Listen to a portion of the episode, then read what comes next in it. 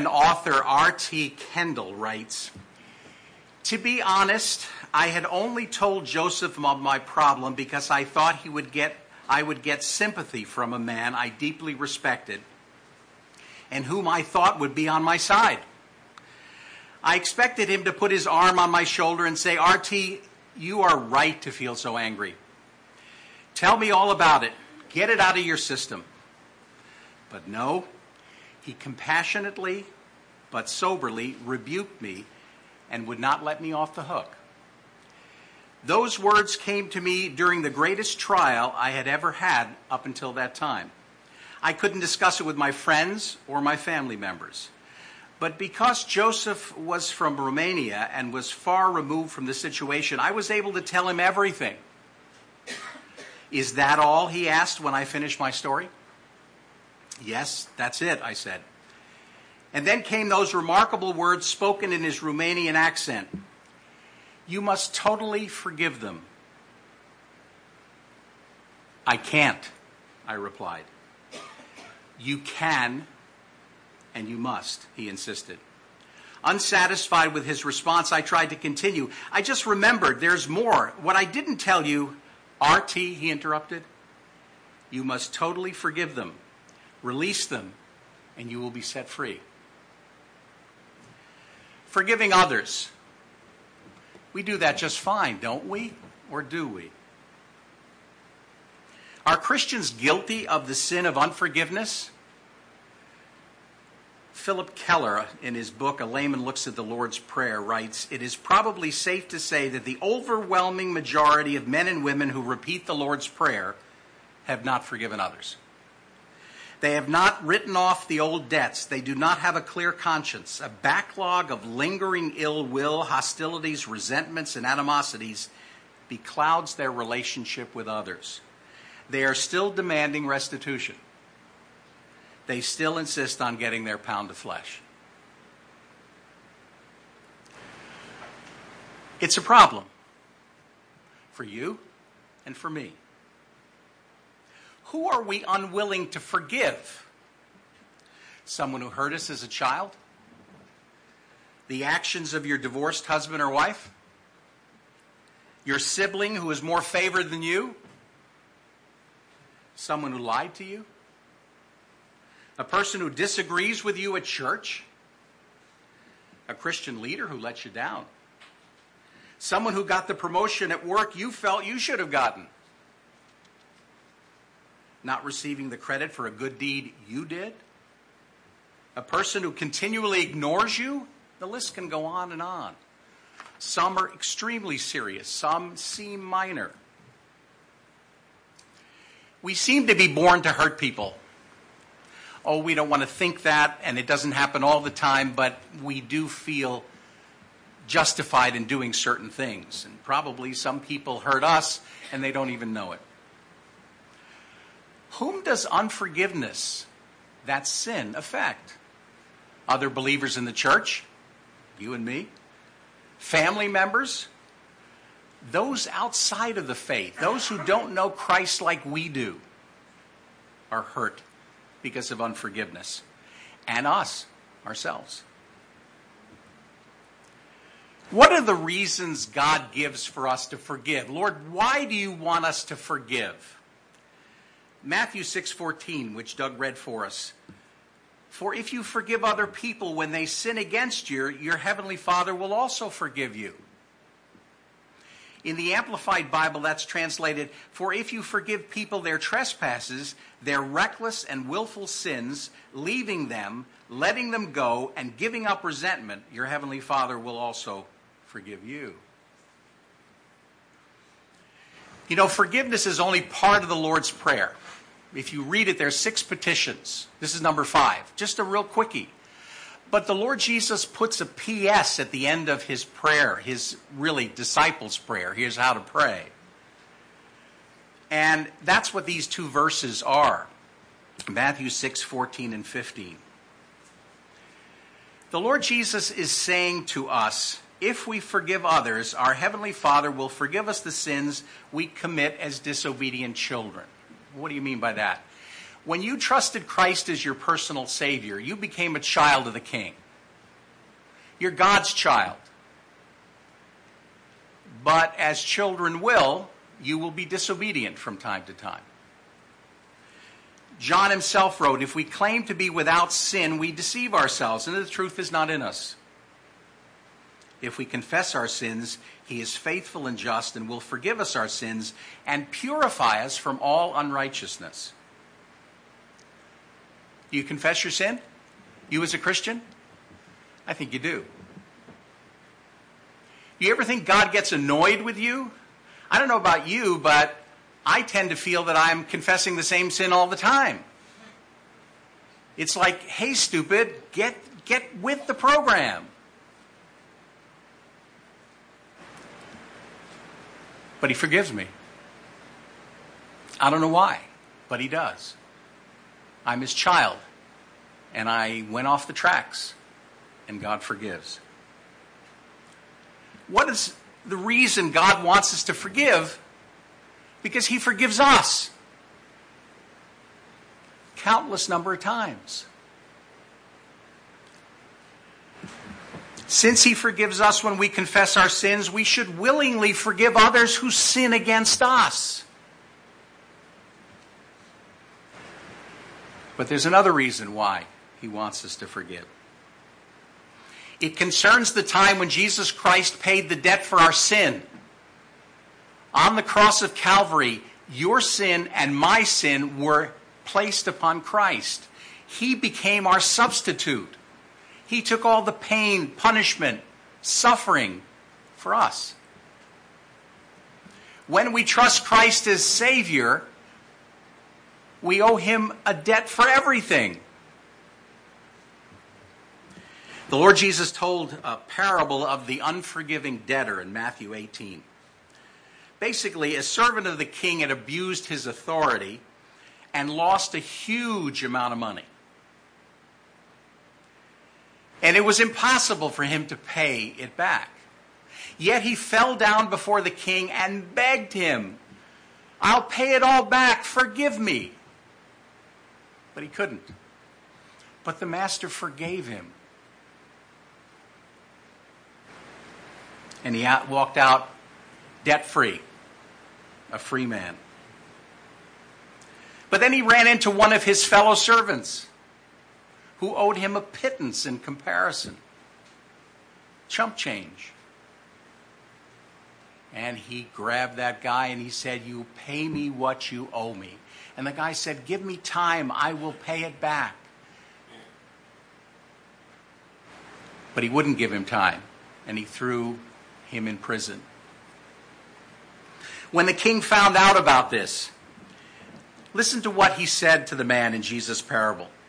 I canceled all that debt of yours because you begged me to. Shouldn't you have had mercy on your fellow servant just as I had on you? Christ wants us to forgive. Because we're constantly confessing and He's constantly forgiving. Because there was a day in our life when we realized we needed to deal with our sin and Christ was offered to us as a Savior and we took it. Paul writes in Colossians 3:13, "Bear with each other and forgive whatever grievances you may have against one another." Forgive, get this, as the Lord forgave you. We owe it to our God to forgive those around us. Howard Voss writes, our sin debt to God was so horrendous and so totally beyond our ability to pay or atone for that the sins which others commit against us pale by comparison.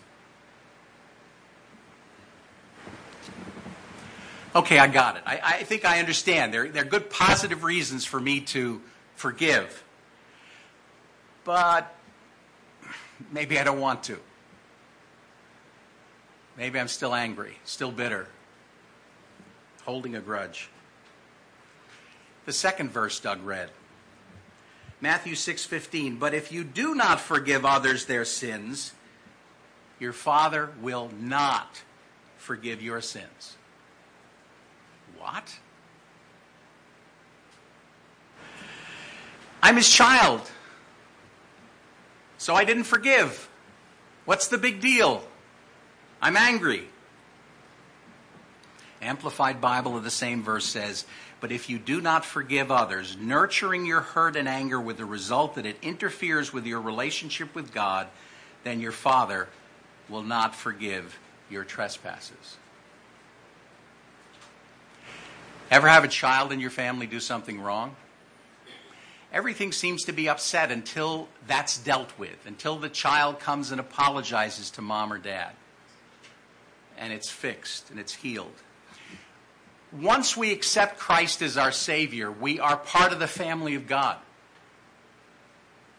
When I sin, I'm a disobedient child. I'm fighting God. And I lose the closeness with my Father.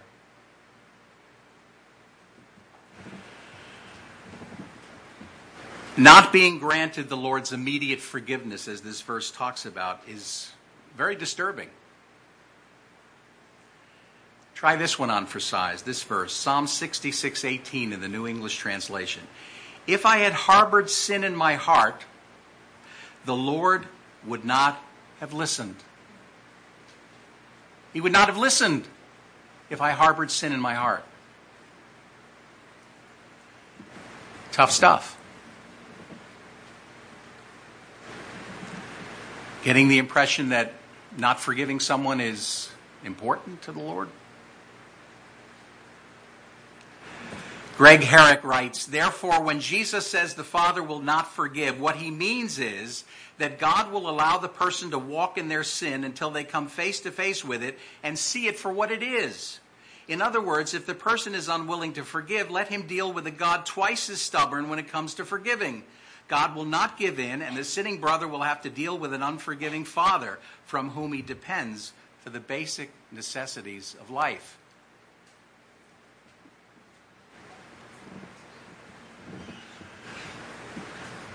Ever find yourself alone?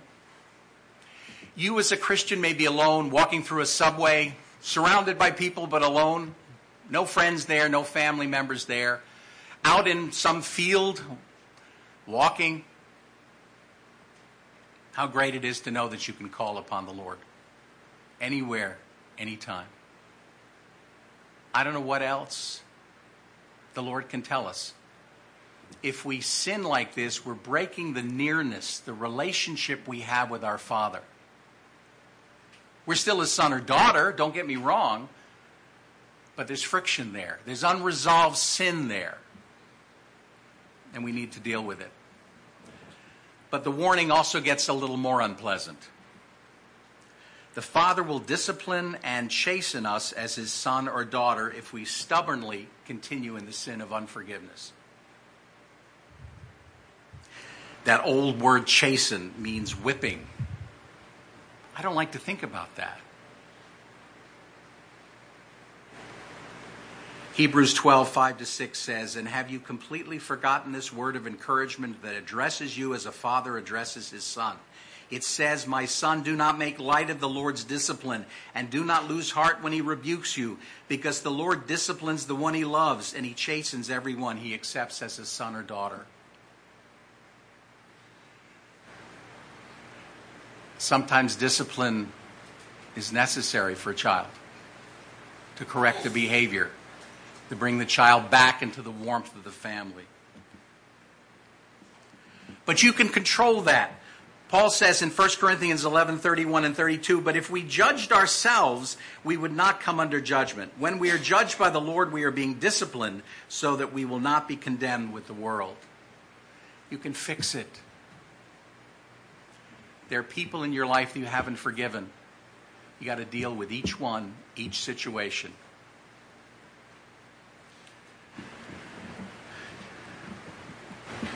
The old English preacher John Wesley wrote these words What kind of prayer are we offering to God when we utter these words if we have not clearly forgiven our neighbor his trespasses?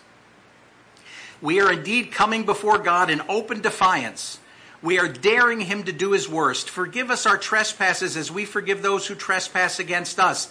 That is, in the clearest terms, do not forgive us at all. We desire no favor at, on your hands. We pray that you will keep our sins remembered and that your wrath may abide on us. Can you seriously offer a prayer like that?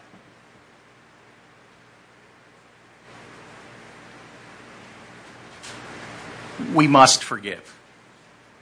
As the gentleman Joseph told R.T. Kendall, you can and you must. God forgives us our daily sins as His children. God forgave us and saved us. God will not forgive if we don't forgive, and God will discipline us if we don't forgive. Okay, how should we forgive? What should we do? Is there a formula? No, not really. But there's some scripture passages that suggest something we can think about. First of all, let that person off the hook. Simple. And as RT said, but I can't. You can, and you must. For in the same way you judge others, Matthew 7 2 says, you will be judged, and with the measure you use, it will be measured to you. Let them off the hook. Number two, covenant with God to forgive you in the same way you forgive others. One more time. Covenant with God to forgive you in the same way you forgive others. How does God forgive you? Totally, completely. Does he make you feel bad? Well, don't you do that again. That's a horrible thing you did. You go in the corner and think about that. He doesn't do that. So you make a, a covenant, a deal with God. As you are forgiving me, I'm going to do the same thing.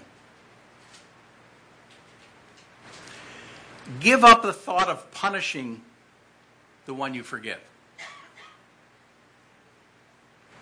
There's that desire in us that we have been hurt. We want them to pay.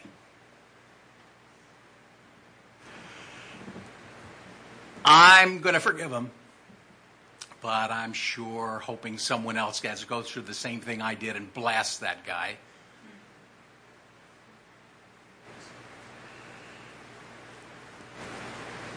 Proverbs 24 29 says, very powerful. Do not say, I'll do to him as he has done to me. I'll pay that man back for what he did.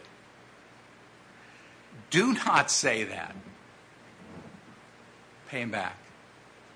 Number four, don't allow bitterness to take root in your heart. What do you mean, bitterness? What happened eats away at you, whatever that is. Deadly serious, life threatening, whatever it might be, or something passing, but important to you. Don't let it take root in your heart as bitterness in our home church, I knew of two sisters. They went to the church with us. They sat in different parts of the church and they never spoke to one another. Oh, I'd never do that. Wouldn't you? Bitterness, it takes hold in your heart. Don't allow bitterness to take root in your heart. Number five, don't tell others about the hurt from that person. Well, I need to, I need to talk to my confidant. I need to talk to my husband, my best friend. I, I need to talk to somebody. Okay, limited. Don't use it as an opportunity to get even with the other person. I want you to know I forgave her completely. I hold nothing else against her. Let me tell you a little bit about what she did to me, though. Hmm. That's awful. That's terrible. I wouldn't have forgiven her. Well, you know, I'm just such a godly man. I just thought I would. Don't tell others about the hurt from that person. And lastly, number six, pray God's blessing on the one you forgive. Luke 6, 27 and 28. But I tell you who hear me, love your enemies do good to those who hate you.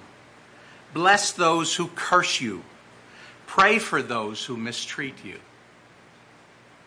Boy, if that isn't a wake up call, I don't know what is. that person that did that to me, that cost me that job, that continues to talk badly to me and about me, I will never forgive him. And if I forgive him, I'm certainly not going to pray for him or love him or accept him. You're disobeying the Lord.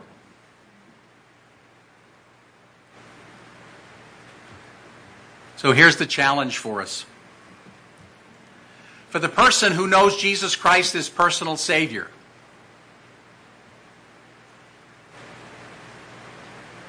you might look at this and say, I get it.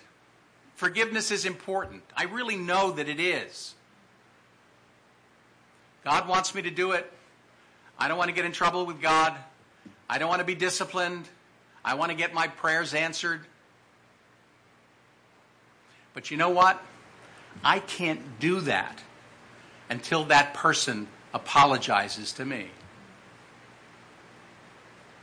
They need to be repentant. I'm not going to waste my time. Why should I go talk to them and why should I forgive them?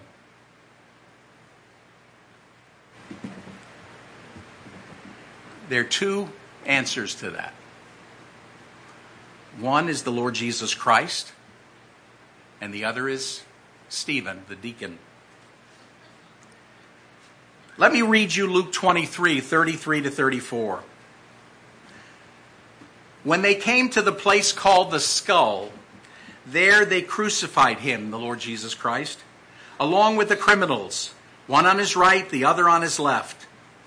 Jesus said, Father, forgive them, for they do not know what they are doing. And they divided up his clothes by casting lots. Did they apologize to Christ? Did the soldiers say, gee, we're real sorry. We have to do this because we're the chain of command and all that good stuff? Not at all. Forgiveness begins in the heart, but it will cleanse and release you. Stephen,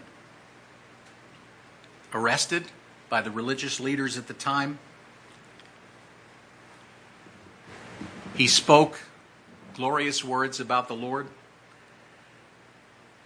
And they hated him so much they wanted to execute him. And in the Jewish tradition, they executed him by stoning. They pushed him off a cliff, and the one who was most anxious to eliminate him would throw the first stone. And then the others from that overlook would throw stones until the person was dead. Acts 7 59 to 60. While they were stoning him, Stephen prayed, Lord Jesus, receive my spirit. And then he fell on his knees, cried out, Lord, do not hold this sin against them. When he said that, he fell asleep. He died. Do not hold the sin against them. They didn't apologize. They would do it again if they could. But you have the example of Christ, Christian. You have the example of Stephen. Someone who doesn't know the Lord. If you're here and maybe you've not thought about, about your sin, or maybe it's plagued you as you've thought about it in your life. So many people have so much guilt because of sins they've committed. I ask you to remember the servant that I mentioned in the Christ parable. He ran up a huge debt which he could never repay, and he begged the king for forgiveness, and the king granted it to them, to him. All of us have a lifetime of sin and disobedience to God. We can never pay it back. We can never excuse it. We can never clean ourselves. We can never be forgiven on our own. The king forgave him the servant. God will forgive you through Jesus Christ. When we pray in a minute, it's time to ask the Lord for that forgiveness. And you're saved from what the Bible calls the wrath to come. Before I pray, I'm going to read you a story. Some of you may be familiar with it, but it's very powerful. First, an introduction to it. Some of you may have heard the, the woman's name, Corrie Ten Boom. She lived in the Netherlands during the Nazi occupation of her country in World War II. Her family hid Jewish people in their home from the Nazis during that time. She and her sister Betsie were arrested and sent to the concentration camp in Ravensbrück. Betsie died in the camp. Corrie went back to Germany after the war and taught a message of God's forgiveness in Christ. One night, she spoke in a church in Munich and saw the guard who had treated her and Betsie, her sister, so badly. And this is what she wrote about that experience. It was in a church in Munich that I saw him, a balding, heavy-set man in a gray overcoat, a brown felt hat clutched between his hands. People were filing out of the basement room where I had just spoken, moving along the rows of wooden chairs to the door at the rear. It was the truth they needed most to hear in that bitter, bombed out land, and I gave them my favorite mental picture. Maybe because the sea is never far from a Hollander's mind, I'd like to think that that's where forgiven sins were thrown. When we confess our sins, I said, God cast them into the deepest ocean, gone forever. And that's when I saw him. Working his way forward against the others. One moment I saw the overcoat and the brown hat, the next the blue uniform and a visored cap with the skull and crossbones. It came back with a rush. The huge room with its harsh overhead lights, the pathetic pile of dresses and shoes in the center of the floor, the shame of walking naked past this man, I could see my sister's frail form ahead of me, ribs sharp beneath the parchment skin. Betsie, how thin you were. Now he was in front of me, hand thrust out. A fine message, Fräulein. How good it is to know that, as you say, all our sins are at the bottom of the sea. And I, who had spoken so glibly of forgiveness, fumbled in my pocketbook rather than take that hand. He would not remember me, of course. How could he remember one prisoner among the thousands of women? But I remembered him. And the leather crop swinging from his belt, I was face to face with one of my captors, and my blood seemed to freeze. You mentioned Ravensbrück in your talk, he was saying. I was a guard there. No, he did not remember me. But since that time, he went on, I have become a Christian I know that God has forgiven me for the cruel things I did there. But I would like to hear it from your lips as well, Fräulein. Again, the hand came out. Will you forgive me? And I stood there, I whose sins had again and again to be forgiven, and could not forgive. Betsie had died in that place. Could he erase his, her slow, terrible death simply for the asking? It could not have been many seconds that he stood there, hand held out, but to me it seemed hours as I wrestled with the most difficult thing I had ever had to do. For I had to do it. I knew that. The message that God forgives has a prior condition that we forgive those who have injured us. If you do not forgive men their trespasses, Jesus said, neither will your Father in heaven forgive your trespasses and still I stood there with coldness clutching my heart. But forgiveness is not an emotion. I knew that too. Forgiveness is an act of the will, and the will can function regardless of the temperature of the heart. Help, I prayed, silently. I can lift my hand, I can do that much. You supply the feeling. And so, woodenly, mechanically, I thrust my hand into the one stretched out to me. And as I did, an incredible thing took place. The current started in my shoulder, raced down my arm, sprang into my joined hand, into our joined hands, and then this healing warmth seemed to flood my whole being, bringing tears to my eyes. I forgive you, brother, I cried, with all my heart. For a long moment, we grasped each other's hands, the former guard and the former prisoner. I had never known God's love so intensely as I did then. Let's close in prayer. Our loving God, our gracious Father, we are sinners through and through. How often we sin against you. How you rescued us from our sin and gave us eternal life. Jesus Christ died on the cross to pay for our sin. Our sin was on him. We received it, and we're now his children.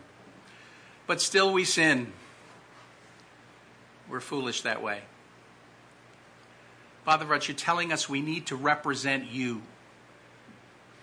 We are Christ ones. We are Christians. Our God is a forgiving God. We need to be forgiving Christians. Help us, Father. We're very weak. Bring to our minds, even now, that person or persons, that group, that situation that we have held in our minds for years, and we will not forgive. But we can, and we must. Lead us, Father, that we might be freed, pure of that, as Christians, as a church. And if any here, Father, know not Jesus Christ, they don't know what it means to be a child of the King, their sins all paid for. Pray, Father, that they might receive you even now, asking Jesus Christ to come into their heart and life as their Savior. Continue to bless us as we complete this service, Father, in Jesus' name. Amen.